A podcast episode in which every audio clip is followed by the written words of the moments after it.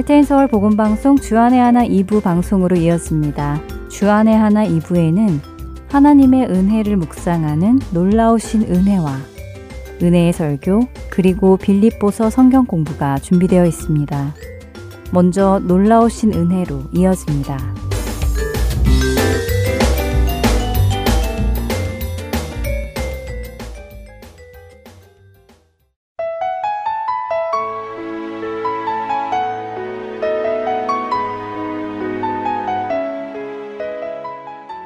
애청자 여러분 안녕하세요. 놀라우신 은혜 진행의 김순혜입니다.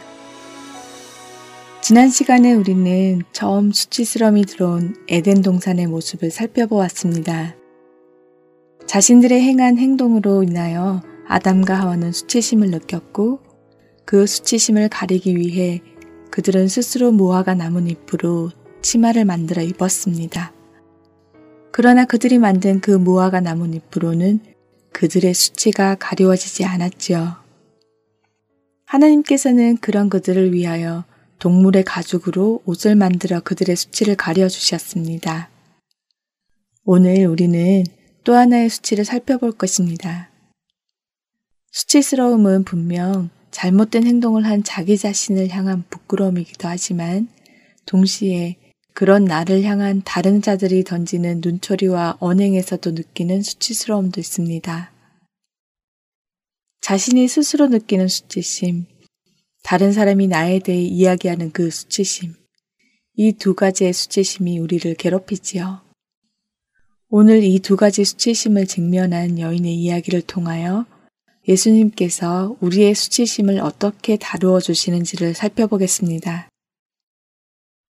사도 요한은 이 두 가지 종류의 수치심을 겪은 한 여인의 이야기를 기록하였습니다. 요한복음 팔 장 일 절에서 육 절입니다. 예수는 감람산으로 가시니라.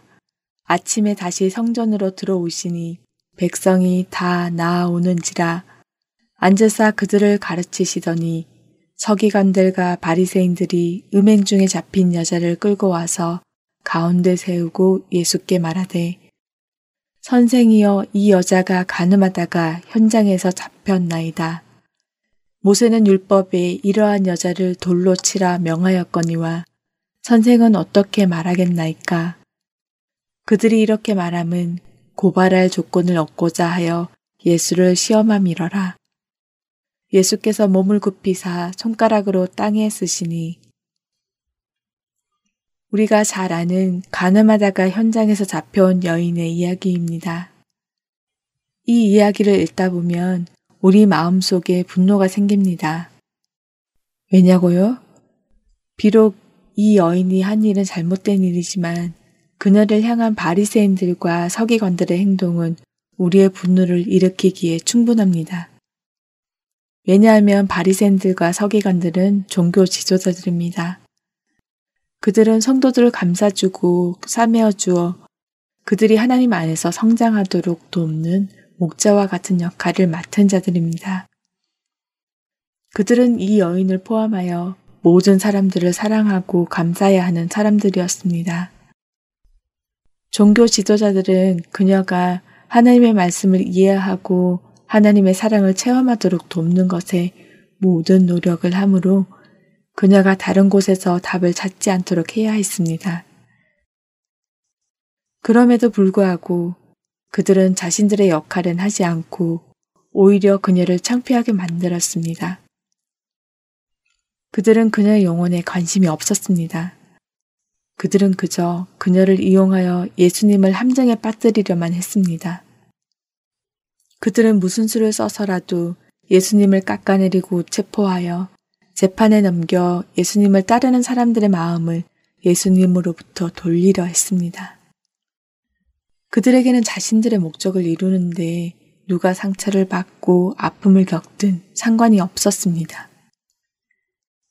이 여인의 실수는 그들의 악하고 증오에 쌓인 계획을 실현하는 데 필요한 완벽한 기회를 제공한 것입니다. 사실 그녀가 잡혀온 그 간음 현장은 그들의 필요로 인하여 만들어진 인위적인 현장이었습니다.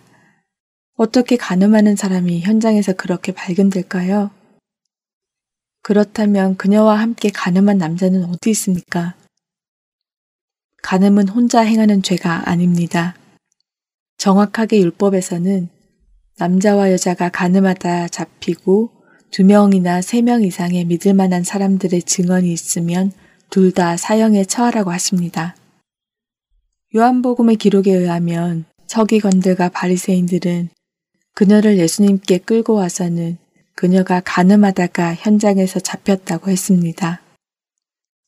잡혔다라는 헬라어 원어의 의미는 자신의 필요에 의해 명확한 순간에 누구를 잡아채거나 붙잡다라는 말입니다.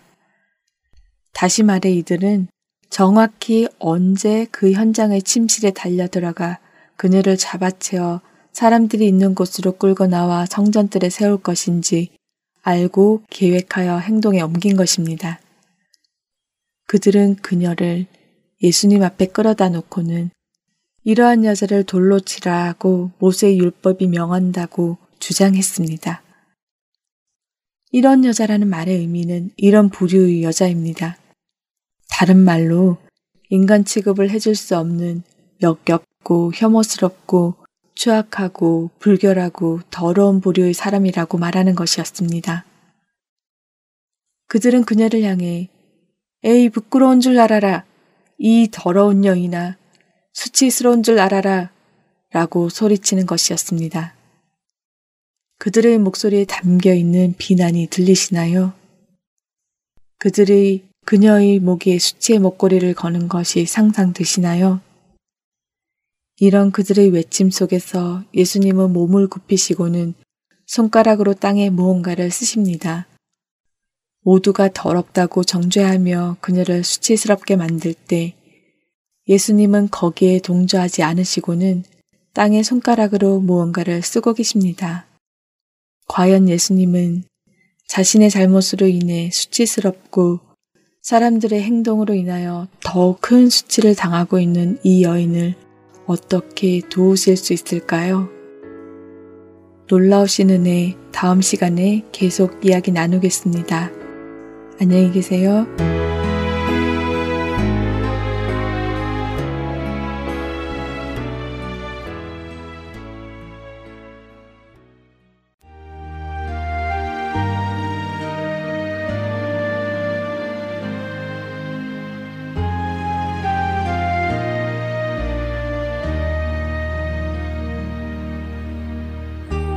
우리를 사랑하신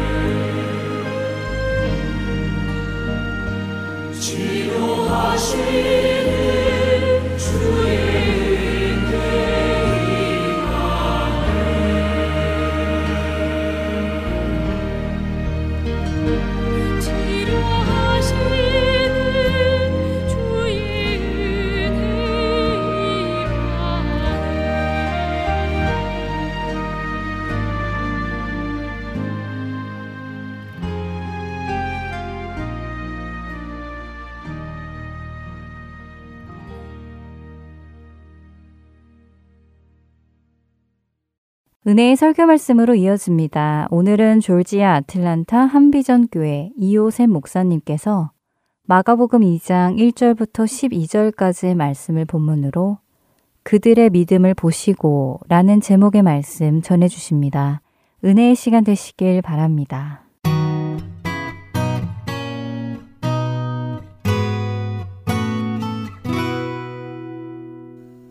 할렐루야. 오늘도 어, 진리 되신 하나님의 말씀이 우리의 교회와 우리들의 심령을 다스려 주시길 간절히 바라는 마음으로 하나님 말씀 앞에 나가겠습니다. 오늘 하나님 말씀 마가복음 말씀, 신약성경 마가복음 말씀 이 장 일 절로 십이 절까지 말씀입니다. 여러분과 제가 교독하겠습니다. 수일 후에 예수께서 다시 가버나움에 들어가시니 집에 계시다는 소문이 들린지라 많은 사람이 모여서 문 앞까지도 들어설 자리가 없게 되었는데 예수께서 그들에게 도를 말씀하시더니 사람들이 한 중풍병자를 네 사람에게 메어가지고 예수께로 올세 무리들 때문에 예수께 데려갈 수 없으므로 그 계신 곳에 지붕을 뜯어 구멍을 내고 중풍병자가 누운 상을 달아내리니 예수께서 그들의 믿음을 보시고 중풍병자에게 이르시되 작은 자야 내 죄사함을 받았느니라 하시니 어떤 서기관들이 거기 앉아서 마음에 생각하기를 이 사람이 어찌 이렇게 말하는가 신성 모독이로다 오직 하나님 한 분 외에는 누가 능히 죄를 사하겠느냐 그들이 속으로 이렇게 생각하는 줄을 예수께서 곧 중심에 아시고 이르시되 어찌하여 이것을 마음에 생각하느냐 중풍병자에게 내 죄사함을 받았느니라 하는 말과 일어나 내 상을 가지고 걸어가라 하는 말 중에서 어느 것이 쉽겠느냐 그러나 인자가 땅에서 죄를 사하는 권세가 있는 줄을 너희로 알게 하려 하노라 하시고 중풍병자에게 말씀하시되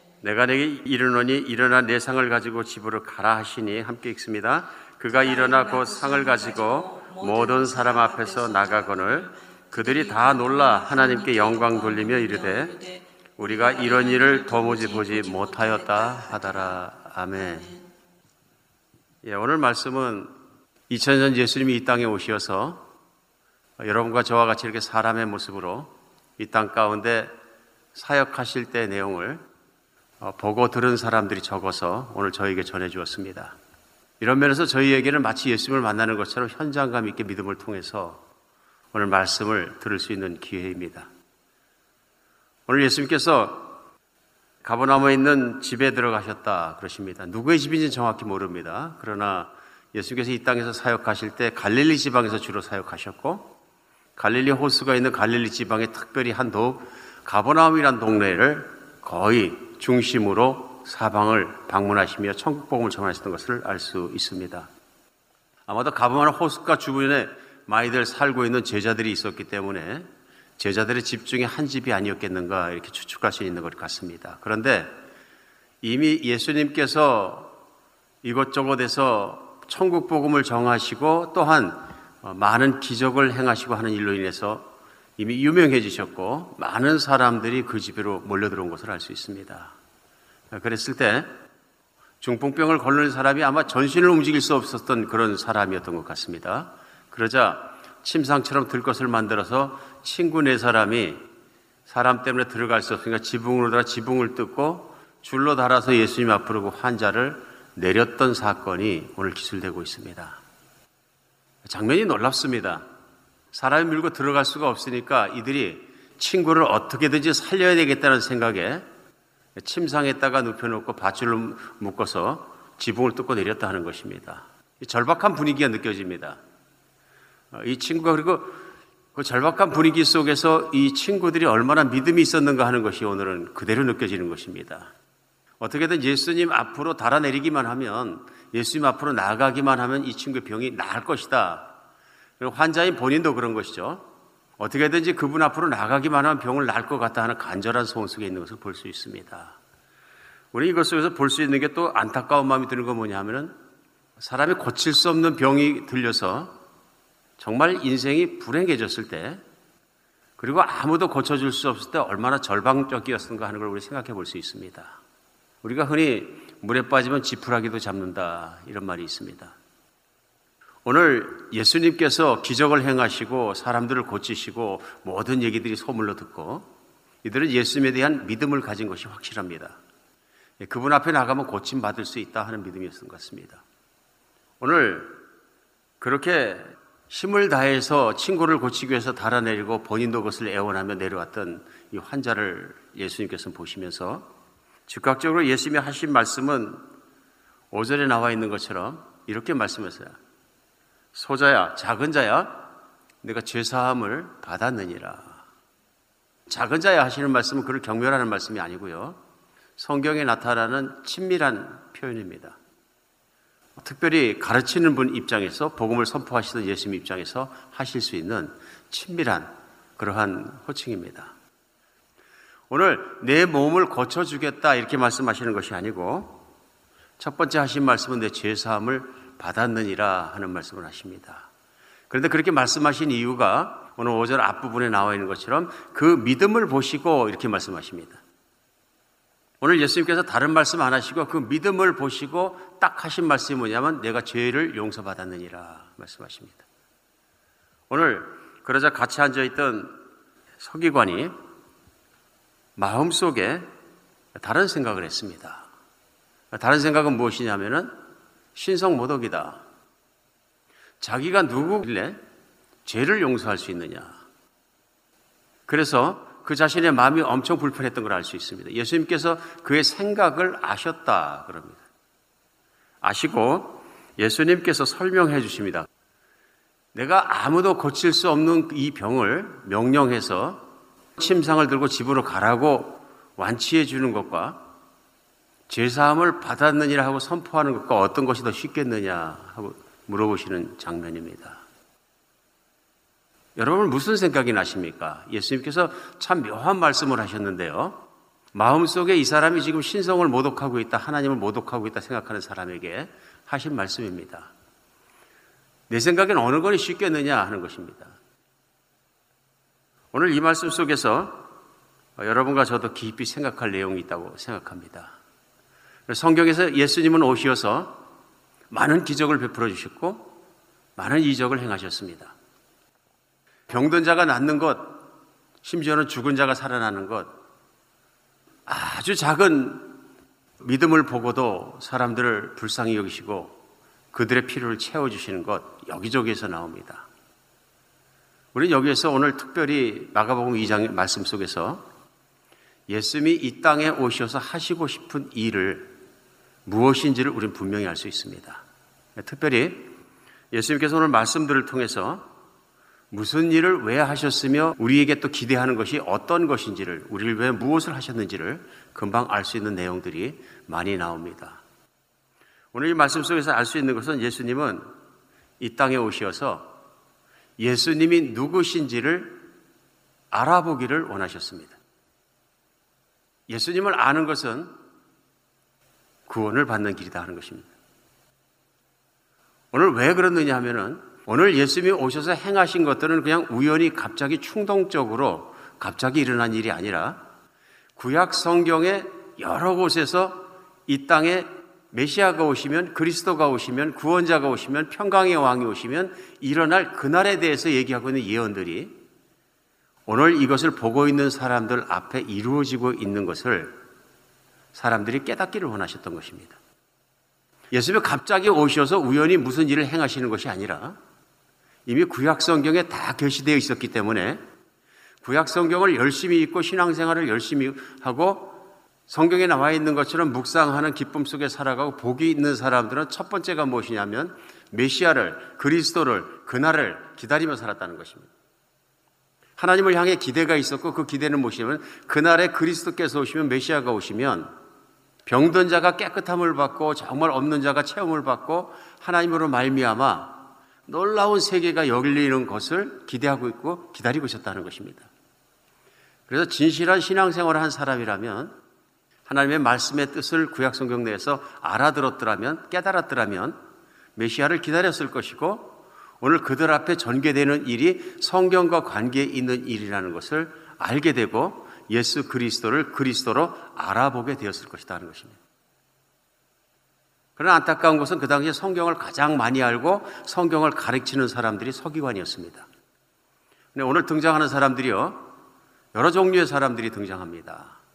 제자들도 있었고 동네 사람들도 있었고 예수님을 더 알기 원하는 사람도 있었고 오늘 특별히 예수님을 만나서 그 병을 고침받기를 원하는, 간절히 원하는 환자가 등장합니다. 친구들이 등장하고요. 그리고 서기관이 등장합니다. 많은 종류의 사람들이 있습니다. 근데 예수님이 무엇을 원하셨냐 하는 것을 알 수 있습니다. 예수님은 내가 그리스도다 이렇게 선포하지 않으셨습니다. 그렇게 선포하지 않으시고 예수님이 그들에게 천국이 그들 앞에 하나님 말씀대로 임한 것을 보여주셨습니다. 실증하신 거죠. 그러면 깨달아야 되는 것이 아 바로 그 구약 성경에 말씀하셨던 하나님의 그때가 이 땅 가운데 천국이 임하였구나 하는 것을 알아보는 사람은 복이 있는 사람입니다. 하나님의 약속대로 유대인들을 통해서 오셨고 유대인 안으로 오셨습니다. 유대인은 전통적으로 한 분 되신 하나님을 오랫동안 섬겨온 민족입니다. 그리고 말씀을 섬겨온 민족입니다. 그렇기 때문에 하나님께서 그들에게 이러한 모습으로 나타난 것에 우리 많은 걸 생각할 수 있습니다. 하나님은 하나님의 사람을 존중하십니다. 존중하시기 때문에 믿음을 강요하지 않으십니다. 오늘 예수님은 내가 메시아다 이렇다 저렇다 말씀하실 수 있는데 주입식 교육을 하지 않으셨다는 것입니다. 예수님은 사람을 존중하셔서 그들이 깨달을 수 있도록 말씀에 부응하시는 모든 것들을 행하셨습니다. 그래서 사람들로 하여금 천국이 그들 앞에 왔음을 보고 믿을 수 있도록 붙들어 주신 것입니다. 이것이 전 사랑이라고 생각합니다. 그런데 천국이 자기 앞에 온 것을 볼 수 없는 사람들이 있습니다. 물론 믿지 않는 사람들이죠. 그런데 오늘 본문에 나와 있는 것은 서기관은 그 눈이 자기 지식으로 가려 있는 것을 우린 금방 알 수 있습니다. 자기만의 지식을 가지고 자기가 배운 지식과 모든 사람 중심적인 지식을 가지고 바라보니까 하나님이 앞에 계신 것이 보이지 않는 것입니다. 오늘 중풍병자가 낫는 일입니다. 그러자 예수님께서 그 말씀을 마치시고 명령하십니다. 내 침상을 들고 내 집으로 가라 그러십니다. 그러자 전신을 쓸 수 없던 중풍병자가 벌떡 일어나서 침상을 들고 집으로 갔다 하는 것입니다. 사람들이 엄청나게 놀란 것이 현장의 스케치가 마지막 절에 적혀 있습니다. 오늘날에도 예수님을 믿는다 그러고 교회를 다니시는 분 중에서도 미국에서도 그런 것이 많이 있습니다.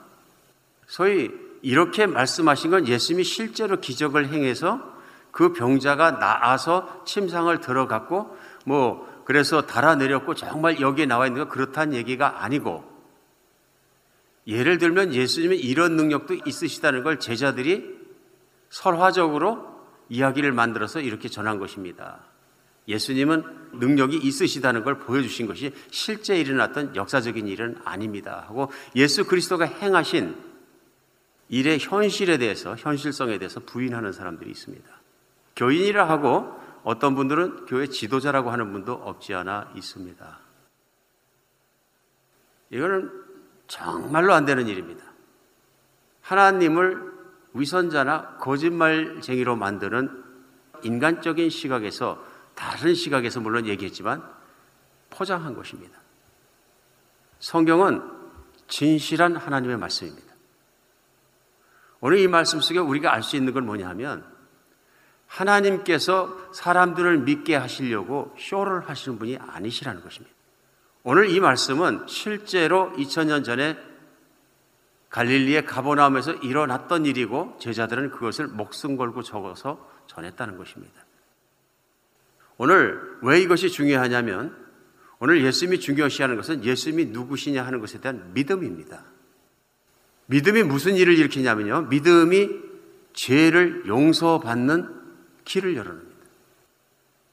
제사를 지냈기 때문에, 모든 것을 했기 때문에 하나님의 행위로 말미암아 용서받는 것이 아니라 바로 예수님을 믿음으로 죄가 용서받는, 그것이 오늘 예수님의 사역의 현장 속에서 나오는 것을 볼 수 있습니다. 사람들이 믿게 하기 위해서 어떤 것을, 없는 것을 있는 것처럼 말씀하신 것이 아니라, 오늘 현장은 실제로 온몸이 전신마비가 되었던 중풍병자가 예수님의 말씀과 함께 벌떡 일어나서 자기 침상을 들고 걸어 나간 것이 현실이라는 믿음을 우리 분명히 가져야 합니다. 오늘 이 현장 속에 그 중풍병자가 낫는 걸 보면서 서기관은 어떤 마음으로 그 자리를 일어섰는가 하는 것을 한번 생각해 볼 수 있습니다. 자기가 믿지 못했던 교만한 마음을 내려놓고 성경을 생각하고 구약 성경에서 나오는 메시아가 오시는 그때를 생각하며, 그가 다시 예수님 앞에 무릎 꿇고 앉아서 신앙을 고백할 수 있습니다. 제가 잘못했습니다 하고요. 다른 한 방법은 끝까지 자기의 생각을 유지하면서 이건 다 쇼다 하고 집으로 갈 수 있습니다. 오늘 여러분 한번 생각해 보십시오. 예수님께서 왜 이런 일을 행하셨겠습니까? 예수님께서 왜 그것을 보여주셨겠습니까? 이유는 한 가지입니다. 사람을 사랑하셔서입니다. 예수님이 가시는 곳마다 첫 번째 말씀은 이것이었습니다. 회개하라, 천국이 가까웠느니라. 회개하라, 천국이 가까웠느니라. 동일한 메시지를 가시는 곳마다 전하신 것 같습니다. 그러니까 예수님이 이 땅에 와서 전하시고 싶으셨던 메시지는 그것입니다. 천국이 너희와 함께 있으므로 이제는 천국에 들어가지 못한 너희들아, 돌이켜서 하나님을 따르고 죄를 용서함 받고 천국 안으로 들어가라 하는 초청입니다. 이게 복음이거든요. 천국이 너희 앞에 있으니 이제는 너희가 돌아서고 회개만 하면, 하나님께 돌이키면 천국에 들어갈 수 있느니라. 그 천국은 하나님께서 전적으로 다스리는 것이고, 구약 성경에서 하나님께서 이미 약속하신 것처럼 누구든지 이제 천국이 온 것과 하나님을 믿으면 돌이켜 하나님의 나라에 들어갈 수 있느니라. 오늘 예수님의 선포는 그것입니다. 하나님의 나라에 들어가지 못하는 가장 큰 이유는 죄입니다. 오늘을 살아가는 우리들도요, 현대 속에서도 죄 얘기하면 굉장히 싫어합니다. 야단 맞는 거 좋아하는 사람은 아무도 없습니다. 야단 치면 다 도망갑니다. 하나님은 세고 나는 약하고, 하나님은 심판하시고 나는 죄인이고, 싫어합니다. 오늘 서기관도 자기 마음속에 자기는 의롭다는 생각이 가득 들어있었기 때문에 오늘 야단 받는 거 좋아할 리가 없습니다. 오늘 예수님 후에 말씀하십니다. 그 말씀이 뭐냐 하면, 마음이 가난한 자는 복이 있다 그러십니다. 자기 자신이 의롭다고 자기만 믿는 사람은 복이 없다 하는 말씀과 똑같습니다. 마음이 가난하다는 말씀은 이 땅 가운데 살아가면서 많은 고통도 당하고 억울하고 눌리고 밟히고 의의를 기다리는 사람입니다. 근데 그 의의를 찾지 못하는 사람이고 자기 안에서도 찾지 못하는 사람입니다. 그러나 성경 안에 나타나는 것처럼 하나님이 오시는, 그리스도가 오시는, 메시아가 오시는 그날에 이 땅에 이루어질 모든 의롭고 아름답고 거룩하고 그러한 나라를 사모하는 사람은 복이 있는 것입니다. 오늘 우리 예수님께서 현장에서의 기적을 베풀어 주시면서 단순히 기적을 베풀어서 병자 한 명을 낫게 하는 그것 이상의 목적을 가지고 말씀하고 계시다는 걸 우리는 알 수 있습니다. 기적이 목적도 아니고 병을 치유해 주는 목적도 아니고 사람들이 죄를 회개하고 돌이켜서 천국에 들어가는 것이 목적입니다. 오늘 그 사람이 전신마비가 되어 있다가 건강한 몸으로 집에 가는 것도 큰 복이지만 그보다 큰 복은 자기가 죄를 용서함 받았다는 영적인 확신에서 오는 하나님을 따라가는 자녀가 된 복이 더 큰 것입니다. 저는 집으로 가라고 말했지만 이 사람이 집으로 가지 않고 끝끝내 예수님을 따랐다고 저는 믿습니다. 이렇게 복을 받을 수가 없거든요. 육신적인 복을 받아본 것뿐 아니라 내 죄가 용서함을 받았느니라 하는 말씀 속에 내가 하나님의 사랑을 받는 전귀한 존재라는 확신이 들어오면서 그가 얼마나 기뻤을까 생각할 수 있습니다. 바로 그가 믿음으로 말미암아 예수님을 믿음으로 말미암아 받은 정말 그 천국에 들어가는 역사가 얼마나 큰 것인지, 하나님은 그 아들 예수 그리스도 이 땅에 보내주셔서 천국을 열고 인도하게 하셨습니다. 왜냐하면 그 천국의 왕은 예수님이십니다. 천국은 하나님이 다스리는 나라입니다. 하나님이 다스리는 나라는 선한 왕께서 다스리기 때문에 고통이 없고 눈물이 없고 악한 것이 없고 죄악이 없고 오직 그 왕의 완전한 능력 속에서, 다스림 속에서, 사랑 속에서 살아가는 곳입니다. 그 천국의 왕이 예수님이십니다. 그래서 예수님은 가시는 곳마다 사람들을 불쌍히 여기시고 지금 천국으로 초청하고 계신 것입니다. 그 초청은 예수님을 믿고 예수님을 받아들이고 예수님 안에 들어가야 들어갈 수 있는 것입니다. 오늘 그래 예수님은 믿는 자들에게 다른 말씀하지 않으셨으면 너는 나를 따라오너라 그러셨습니다. 너는 나의 사람이 되어라. 너는 나를 믿으라. 그래 예수님께서 요한복음 십칠 장에 말씀하셨을 때 맞습니다. 하나님, 영생은 하나님 아버지와 그의 보내신 아들 예수 그리스도를 믿는 것이나이다. 영생은 인간의 노력으로 얻어지는 것이 아니라 그 영생을 주시는 하나님 보내신 하나님의 아들 예수 그리스도를 믿는 것입니다. 오늘 땅 가운데 복음 중에 복음이 그것입니다. 믿음으로 받은 은혜입니다. 오늘 이 말씀을 생각하면서 오늘날도 우리가 생각해 볼 수 있습니다. 예수님을 믿기만 하면 천국에 가는 게 너무 쉬워서, 너무 흔해서 귀하게 생각되지 않는 면도 많이 있는 것 같습니다. 공부를 안 한 사람도 구원받고, 잘난 사람도 구원받고, 못난 사람도 구원받고, 너도 나도 구원받고, 너도 나도 교회 다니고, 그래서 교회가 넘치고 찬다면 그런 교회는 내가 안 간다, 그런 믿음도 내가 안 갖는다, 그렇게 생각하는 분들도 없지 않아 계신 것을 제가 보았습니다. 나는 그것보다는 고상하다, 나는 그것보다는 더 낫다. 오늘 서기관이 그런 모습입니다. 오늘 사실 이 장에서는 오늘 본문 말씀을 나누면서 중풍병자가 나음받은 사건에 대해서 우리 같이 말씀을 나누고 있습니다만은 이 장이 계속되면서 길을 가시다가 세리로 일하고 있던 마태를 부르십니다. 당시의 세리는 저주받은 그룹의 사람들입니다. 죄인이라 그래서 보통 유대인들은 옥깃뜻을 치지 않으려고 하는 사람들입니다. 그런데 그 세리가 제자로 들어오자 그 집에서 식사하실 때 세리의 친구들도 오고 많은 죄인들이 들어왔다고 합니다. 당시에서 죄인으로 불렀던 사람들이죠. 그러자 바리새인과 서기관들이 거기다 또 얘기합니다. 이분은 어떻게 해서 이렇게 더러운 죄인들하고 같이 먹고 마시느냐. 비슷한 얘기가 나옵니다, 지금. 그러자 예수님 말씀하십니다. 의사가 필요한 것은 환자인 것처럼 나는 이 땅에 의인을 불러온 것이 아니라 죄인을 찾아서 죄인을 변화시키러 왔느니라 말씀하십니다. 유명한 말씀이죠.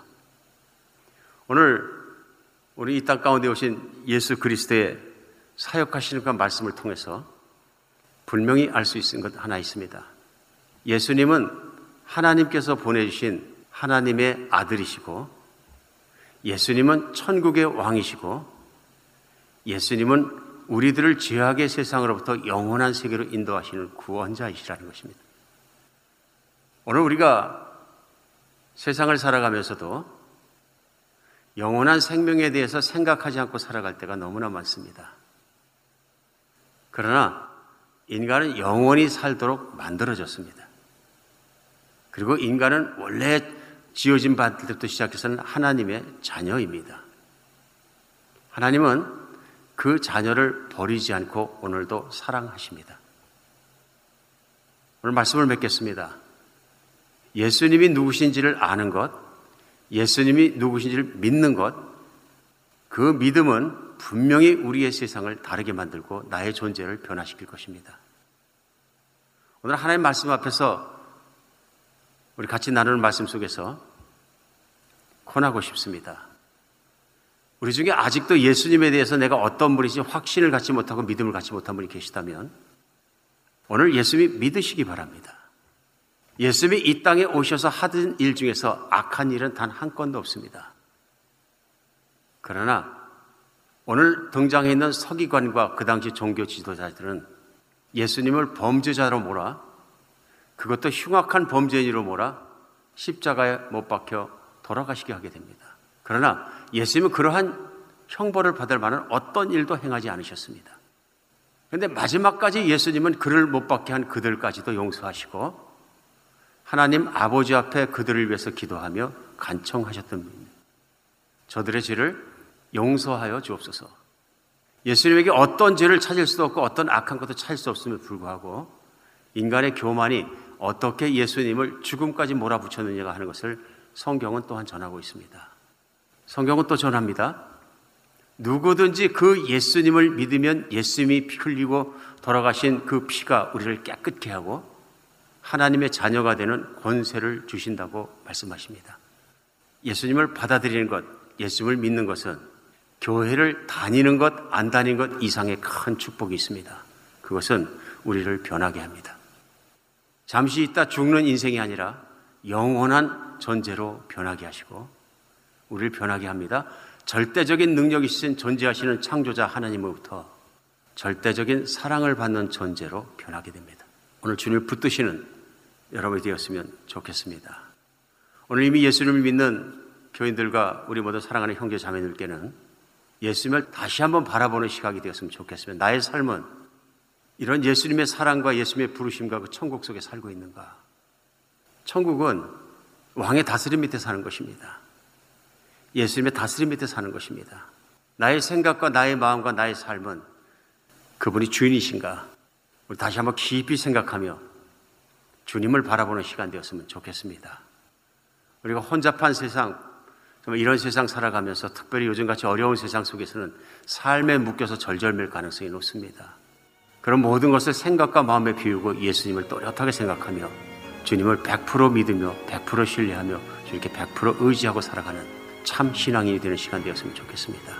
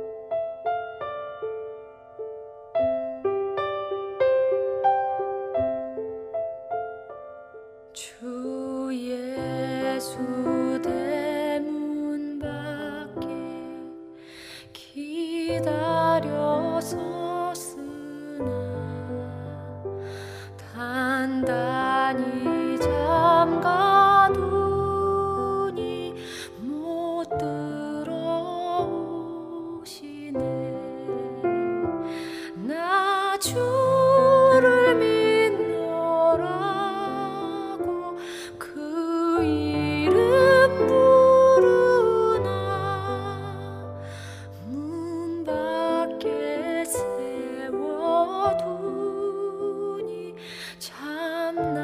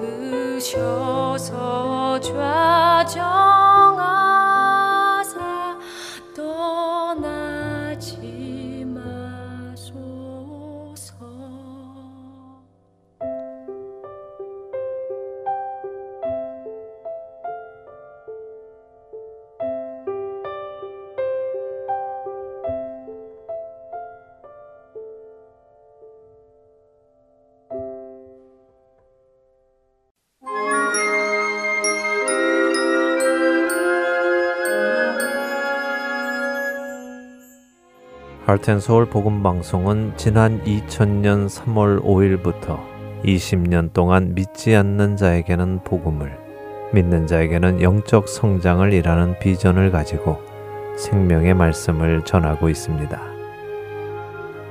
이 귀한 사역은 여러분의 기도와 후원으로 이루어집니다. 앞으로 더 많은 곳에 그리고 더 다양한 언어로 예수님의 생명을 전할 수 있도록 여러분들의 기도와 후원 그리고 동역을 부탁드립니다.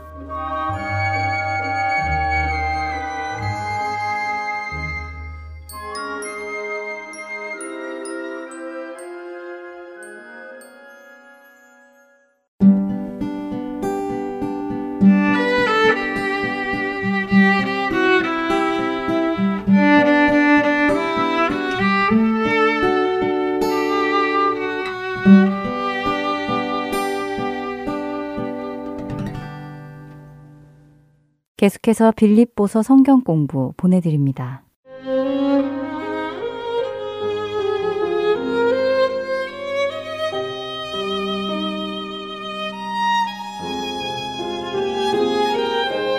할텐서울 복음방송 청취자 여러분 안녕하세요. 빌립보서 성경 공부의 김영일 목사입니다. 바울은 빌립보서 일 장에서 복음에 합당한 삶에 대해서 설명하였고 이 장에서 복음에 합당한 삶을 어떻게 살 수 있는지 모델로서 설명을 했습니다. 바로 예수님의 본과 사도 바울 자신의 전제의 삶을 설명했습니다. 이어서 바울은 복음에 합당한 삶을 살아내고 있는 두 평신도의 삶을 소개합니다. 바로 디모데와 에바브로디도였습니다. 지난 시간에는 디모데의 삶을 살펴보았습니다. 오늘 이 시간에는요, 에바브로디도의 삶을 살펴보도록 하겠습니다. 에바브로디도는 빌립보 교회의 성도였고 바울이 로마 감옥에 갇혔다는 소식을 들었을 때 감옥에 갇힌 바울을 돕기 위해 빌립보 교회를 대표해서 로마 감옥까지 온 형제였습니다. 그의 삶을 통해서 복음에 합당한 삶의 자세가 무엇인가 함께 살펴보도록 하겠습니다. 첫 번째, 에바브로디도는 그리스도의 지체를 전심으로 사랑하는 사람이었습니다. 빌립보서 이 장 이십오 절에 이렇게 나옵니다. 그러나 에바브로디도를 너희에게 보내는 것이 필요한 줄로 생각하노니 그는 나의 형제요 함께 수고하고 함께 군사된 자요 너희 사자로 내가 쓸 것을 돕는 자라. 바울은 여기서 에바브로디도를 이렇게 설명하고 있습니다. 그는 나의 형제이고 함께 수고한 자이고 함께 군사된 자이고 너희의 사자이며 내가 쓸 것을 돕는 자라. 먼저는 나의 형제입니다. 형제라는 표현은 예수 그리스도의 십자가의 보혈로 거듭났고 그리스도의 생명을 함께 나눈 하나님의 자녀라는 것을 알려주는 단어입니다. 특히 여기에서 나의 형제다라고 설명한 것은 바울과 에바브로디도가 좀 보다 각별하고 깊은 관계임을 보여주는 말입니다. 두 번째로는요, 함께 수고한 자. 바울은 에바브로디도를 가리켜서 수고한 자다라고 설명합니다. 아, 빌립보 교회 성도였던 에바브로디도는 사도 바울이 감옥에 갇혔다는 소식을 듣고 생업도 포기하고 감옥에 있는 그를 만나기 위해서 찾아갔던 사람입니다. 빌립보에서 로마까지가요, 한 팔백 마일 정도, 천삼백 킬로미터가 넘는 아주 먼 거리였습니다. 당시 교통으로는요, 한 육 주 정도가 더 걸리는 긴 여행이었다라고 합니다. 가는 길도 험했을 뿐만 아니라 광야에는 또 많은 야생동물도 있고요, 또 강도도 있었습니다. 그럼에도 불구하고 그는 바울을 돕기 위해서 이러한 수고들을 마다하지 않았습니다. 그리고 그는 바울과 똑같이 감옥에 갇힌 상태에서 바울을 옥바라지하며 수고했습니다. 그래서 바울은 그를 가리켜서 수고한 자다라고 이렇게 설명을 합니다. 세 번째는 군사된 자인데요. 에바브로디도가 감옥에서 로마 군인들에게 복음을 전했을 때 마치 군사처럼 담대했다라는 것입니다. 바울은 빌립보서 일 장 십삼 절에서 복음이 근위대의 안밖에 전해졌다라고 설명했는데, 지난 강의에서 말씀드린 것처럼 일 세기 당시에는 황제 주변에 약 한 만 육천 명 정도의 근위대 병사들이 있었습니다. 당시에는 자녀들을 다섯 이상 낳았고 또 대가족이 함께 살았기 때문에 황제의 근위대와 가족 약 한 십만 명 정도 되는 것으로 추정이 됩니다. 에바브로디도는 로마 감옥에서 로마 군사들에게 복음을 또 담대히 전했고요. 그 결과 복음이 근위대 안밖에 전해졌습니다. 이런 에바브로디도를 지켜보는 바울의 평가가 뭐냐? 와, 로마 군사들에게 담대히 복음을 전하는 네가 진짜 주님의 군사구나 라는 것이었습니다. 바울의 이 세 가지 표현은요, 음악에서 악상교인 크레센도처럼 점점 점점 커지는 표현입니다. 에바브로디도는요, 바울의 형제였고, 더 나아가서 함께 수고한 자였고, 또 더 나아가서 함께 군사된 자였습니다. 네 번째는 사자인데요. 이어서 바울은 에바브로디도를 가리켜서 사자라고 표현합니다. 여기서 사자는요, 사신이라는 말로 메신저입니다. 에바브로디도는 빌립보 교회의 메신저로서 빌립보 교회의 상황을 바울에게 전했고, 또 바울을 향한 교회의 염려와 또 사랑도 함께 전했습니다. 다섯 번째는 쓸 것을 돕는 자다. 마지막으로 바울은 쓸 것을 돕는 자다라고 그를 그렇게 표현합니다. 아무래도 에바브로디도는 로마 감옥에서 사도 바울을 또 잘 도왔으며 섬겼던 것으로 보여집니다. 에바브로디도의 이 다섯 가지 평가를 살펴보면 그가 얼마나 사도 바울을 전심으로 사랑했는지 알 수 있습니다. 이어서 빌립보 교회를 향한 또 에바브로디도의 사랑이 소개되고 있습니다. 이십육 절부터 이십칠 절 상반절인데요. 이렇게 나옵니다. 그가 너희 무리를 간절히 사모하고 자기가 병든 것을 너희가 들은 줄을 알고 심히 근심한지라. 그가 병들어 죽게 되었으나. 바울은 에바브로디도의 병이 어떤 병인지에 대해서는 말하고 있지 않으나 삼십 절에서 그리스도의 일을 위하여 죽기에 이르렀다라고 말할 때 아마도 옥바라지를 하면서 복음을 전하다가 생긴 병인 것 같습니다. 이 병은 죽음에 가까이 이를 정도로 무척 심각한 병이었고, 이 소식이 빌립보 교회에게까지 전해졌습니다. 빌립보 교회는요, 자신들을 대표해서 간 에바브로디도가 죽어간다라는 소식을 듣게 되니 얼마나 걱정하며 또 간절히 기도했겠습니까? 그런데 놀라운 사실은 빌립보 교회가 에바브로디도의 소식을 듣게 된 것으로 인해서 오히려 에바브로디도가 심히 근심했다라고 나옵니다.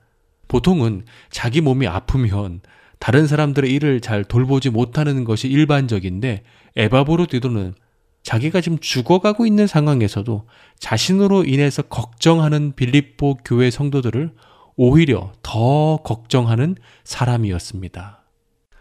장두만 교수님의 빌립보서 주석을 보게 되면요, 에바브로디도가 심히 근심했다라는 뜻을 이렇게 설명하고 있습니다. 이 헬라어 단어는 신약에서 단 세 번밖에 쓰이지 않는데, 본문 외에는 겟세마네 동산에서의 주님의 고통을 설명하기 위해서 두 번 더 사용되었다. 죽음을 앞둔 에바브로디도의 고통은 십자가의 고난을 목전에 두신 바로 겟세마네 동산에서의 예수님의 고통과 사실상 큰 차이가 없는 것이었다. 에바브로디도는 죽음에 임박한 고통스러운 병에 시달리고 있었지만, 그는 이 고통보다 자신으로 인해 마음 아파하며 눈물로 간절히 기도하고 있을 바로 이 빌립보 교회의 성도들을 떠올리면서 오히려 그들을 더 걱정하며 고통스러워했던 사람이었습니다. 사랑하는 여러분, 에바브로디도는 어떤 사람입니까? 그리스도의 지체인 바울과 빌립보 교회를 전심으로 사랑했던 사람이었습니다. 이천십구년 일월 삼십일 씨엔엔과 로이터 통신에 실린 뉴스인데요. 네덜란드에서 구년간 거주했던 에르메니아 출신의 타마리안이라는 가족이 있었는데요. 국외로 추방될 위기에 처해졌습니다. 이 가족은 네덜란드 정부에 망명을 신청했으나 거절당했고요.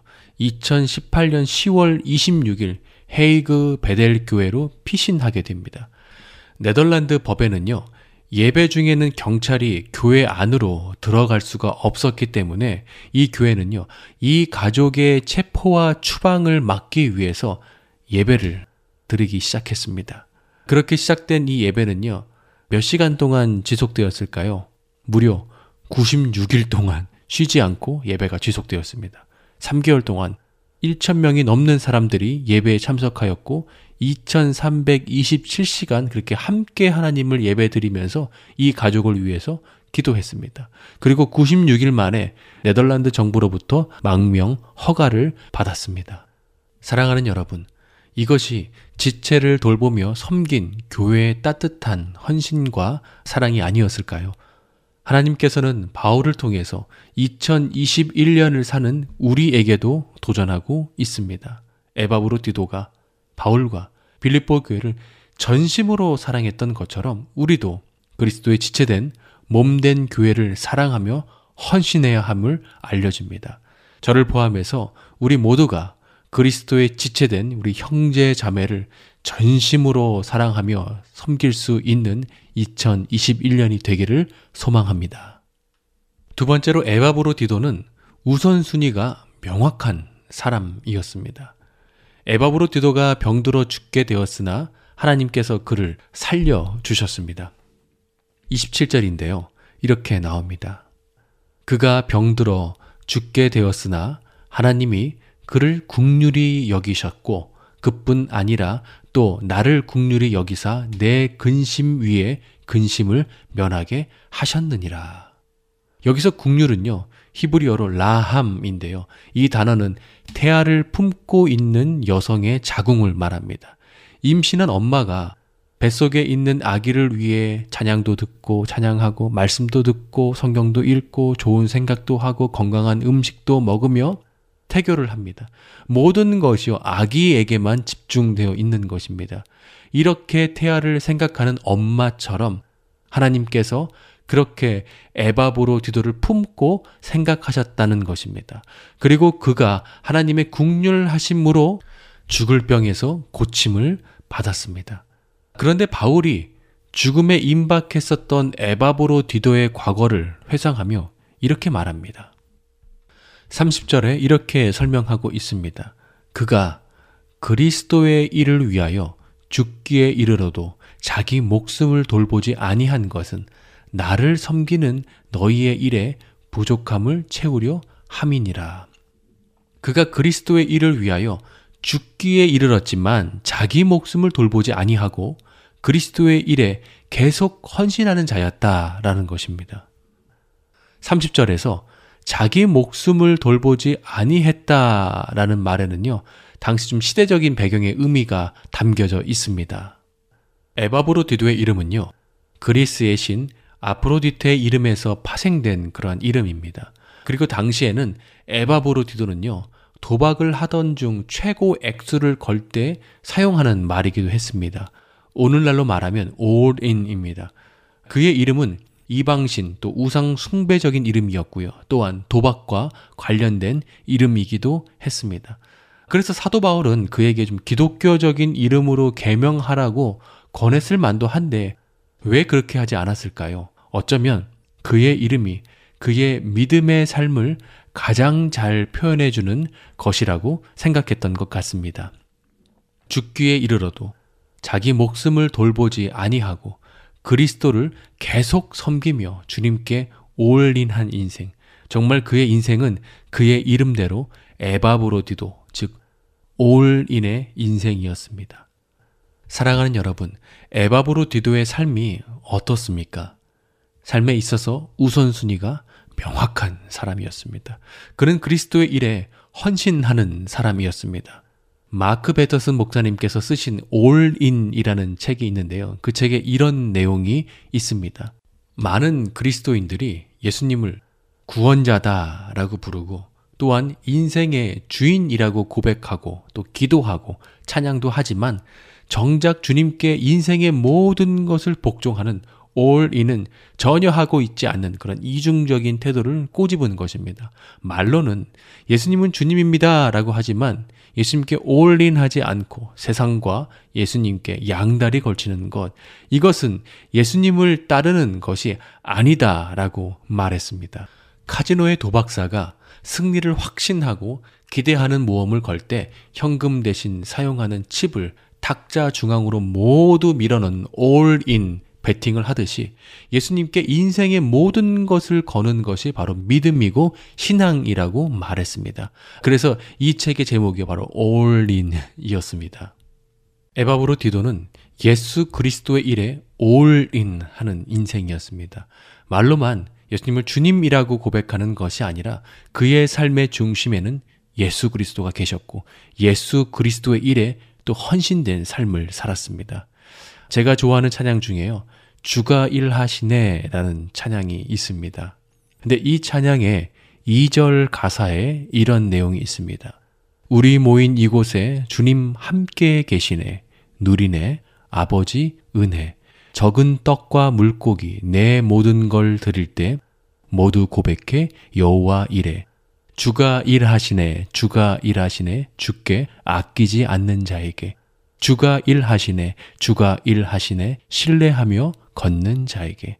사랑하는 여러분, 헌신은요, 현재 나의 최고의 것을 주님께 드리는 것입니다. 그래서 그것이 진짜 헌신인지 아닌지는 하나님만 아십니다.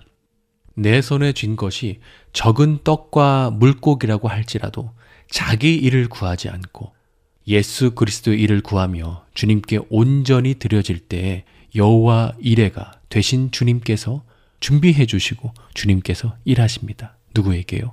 아끼지 않는 자에게, 신뢰하며 걷는 자에게 주님께서 일하십니다.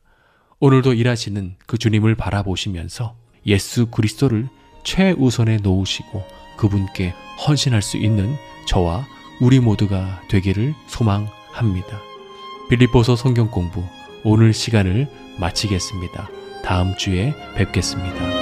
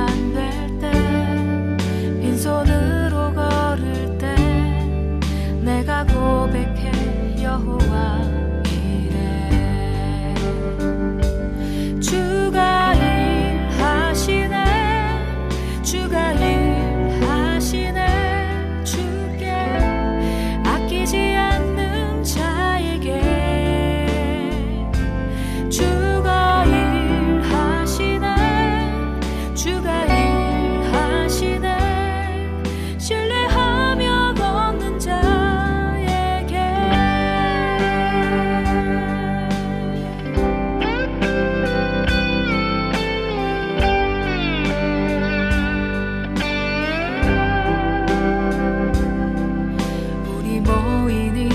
이곳에 주님 함께 계시네.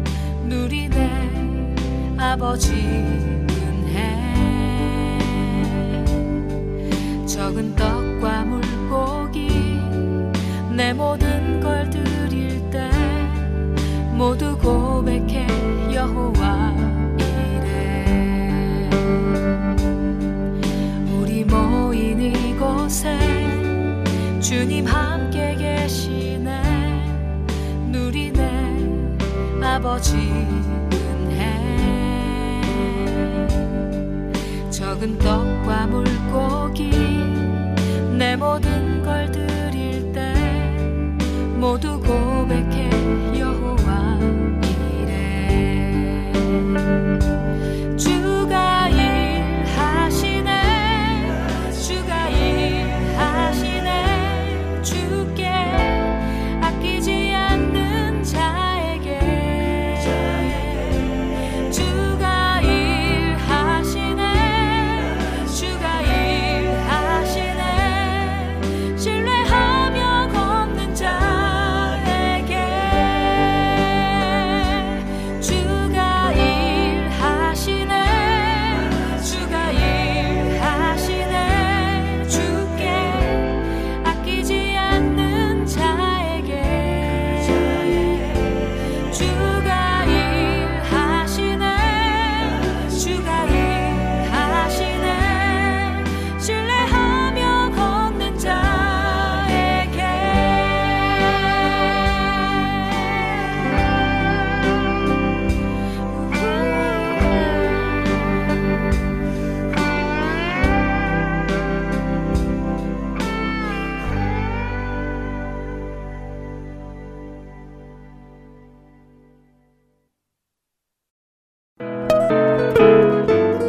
주안의 하나 이 부 준비된 순서는 여기까지입니다. 함께해 주신 여러분께 감사드립니다. 다음 시간에 뵙겠습니다. 안녕히 계십시오.